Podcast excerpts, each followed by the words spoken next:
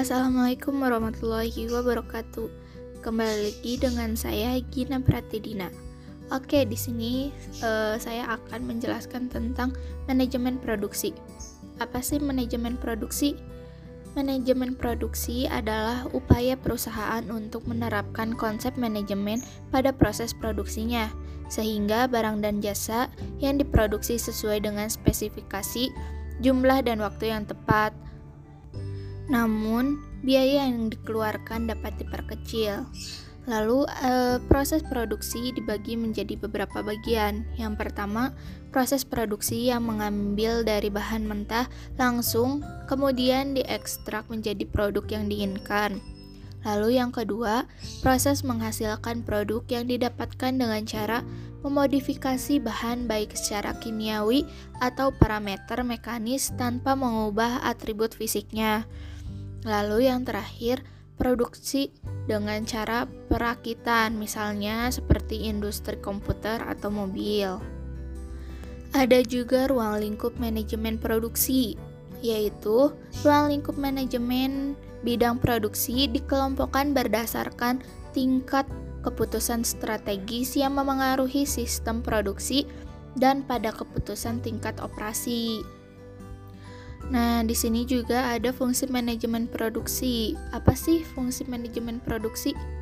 Fungsi produksi berkaitan dengan pertanggungjawaban dalam pengolahan dan pentransformasian input menjadi output yang berbentuk barang atau jasa, sehingga akan memberikan hasil pendapat bagi perusahaan. Nah, menurut Sofyan Asauri, ada empat fungsi terpenting pada manajemen di bidang produksi.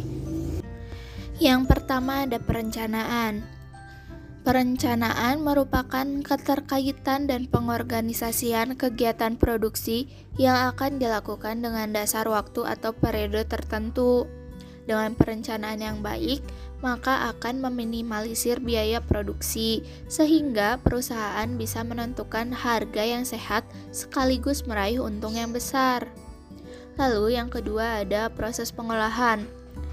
Dengan kata lain, proses pengolahan yaitu sebuah teknik atau metode yang digunakan untuk mengolah produk.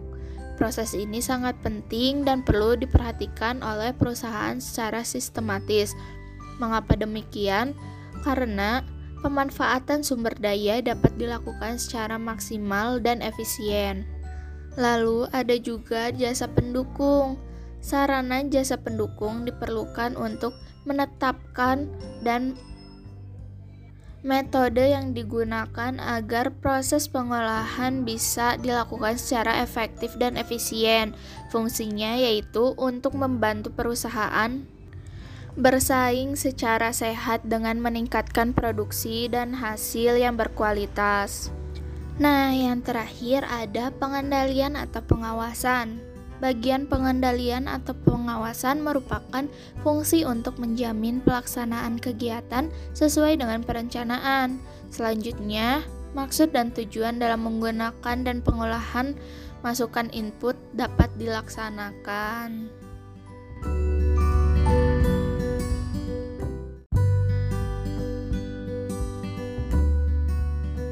Assalamualaikum warahmatullahi wabarakatuh. Kembali lagi dengan saya Gina Pratidina.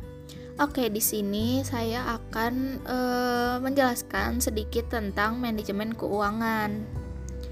E, apa sih manajemen keuangan? Manajemen keuangan adalah kegiatan perencanaan, pengelolaan, penyimpanan, serta pengendalian dana dan aset yang dimiliki suatu perusahaan pengelolaan keuangan harus direncanakan dengan matang agar tidak timbul masalah di kemudian hari. Ada juga tujuan e, manajemen keuangan. Yang pertama, menjaga arus kas. Lalu yang kedua, memaksimalkan keuangan perusahaan. Yang ketiga, mempersiapkan struktur modal. Yang keempat, memaksimalkan keuntungan. Yang kelima, meningkatkan efisiensi. Yang keenam, mengoptimalkan kekayaan perusahaan. Yang ketujuh, mengurangi resiko operasional. Yang kedelapan, memastikan kelangsungan kehidupan perusahaan. Yang kesembilan, mengurangi biaya modal. Lalu di sini juga ada fungsi manajemen keuangan yang harus kita ketahui. Yang pertama ada planning. Merencanakan keuangan dalam sebuah perusahaan sangatlah penting. Perencanaan keuangan meliputi mengatur uang kas, menghitung rugi laba, merencanakan arus kas. Lalu yang kedua ada budgeting. Budgeting merupakan kegiatan mengalokasikan dana untuk semua keperluan perusahaan. Alokasi ini harus dilakukan seminimal mungkin dan memaksimalkan anggaran yang ada. Lalu yang ketiga ada controlling. Controlling merupakan pengontrolan atau evaluasi terhadap keuangan yang sedang berjalan. Evaluasi dilakukan untuk memperbaiki sistem keuangan perusahaan agar perusahaan dapat bertahan. Nah, lalu ada uh, auditing. Auditing adalah proses pemeriksaan keuangan. Pemeriksaan keuangan perusahaan sesuai kaidah akuntansi akan menghindari terjadinya penyelewengan dan penyimpangan dana perusahaan. Lalu ada reporting. Reporting ini merupakan uh, pelaporan keuangan Melaporkan keuangan perusahaan harus dilaksanakan secara terbuka dan transparan di semua kalangan perusahaan. Laporan ini berguna untuk memberikan informasi keadaan keuangan perusahaan. Lalu, ada juga prinsip manajemen keuangan. Yang pertama, akuntabilitas. Yang kedua, konsi konsistensi.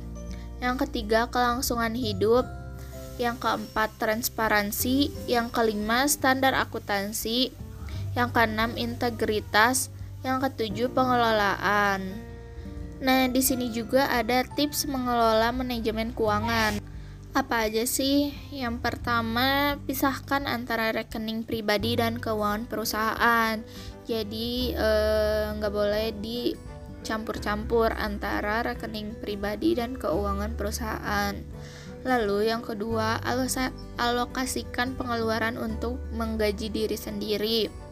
Lalu yang ketiga, buat laporan keuangan. Yang keempat, buat catatan proyeksi arus kas. Yang kelima, hindari uang menginap di karyawan. Lalu yang keenam, lakukan cek stok barang. Yang ketujuh, pisahkan kasir dan akunting. Mungkin sekian yang bisa saya sampaikan. Mohon maaf uh, apabila banyak kesalahan. Wassalamualaikum warahmatullahi wabarakatuh.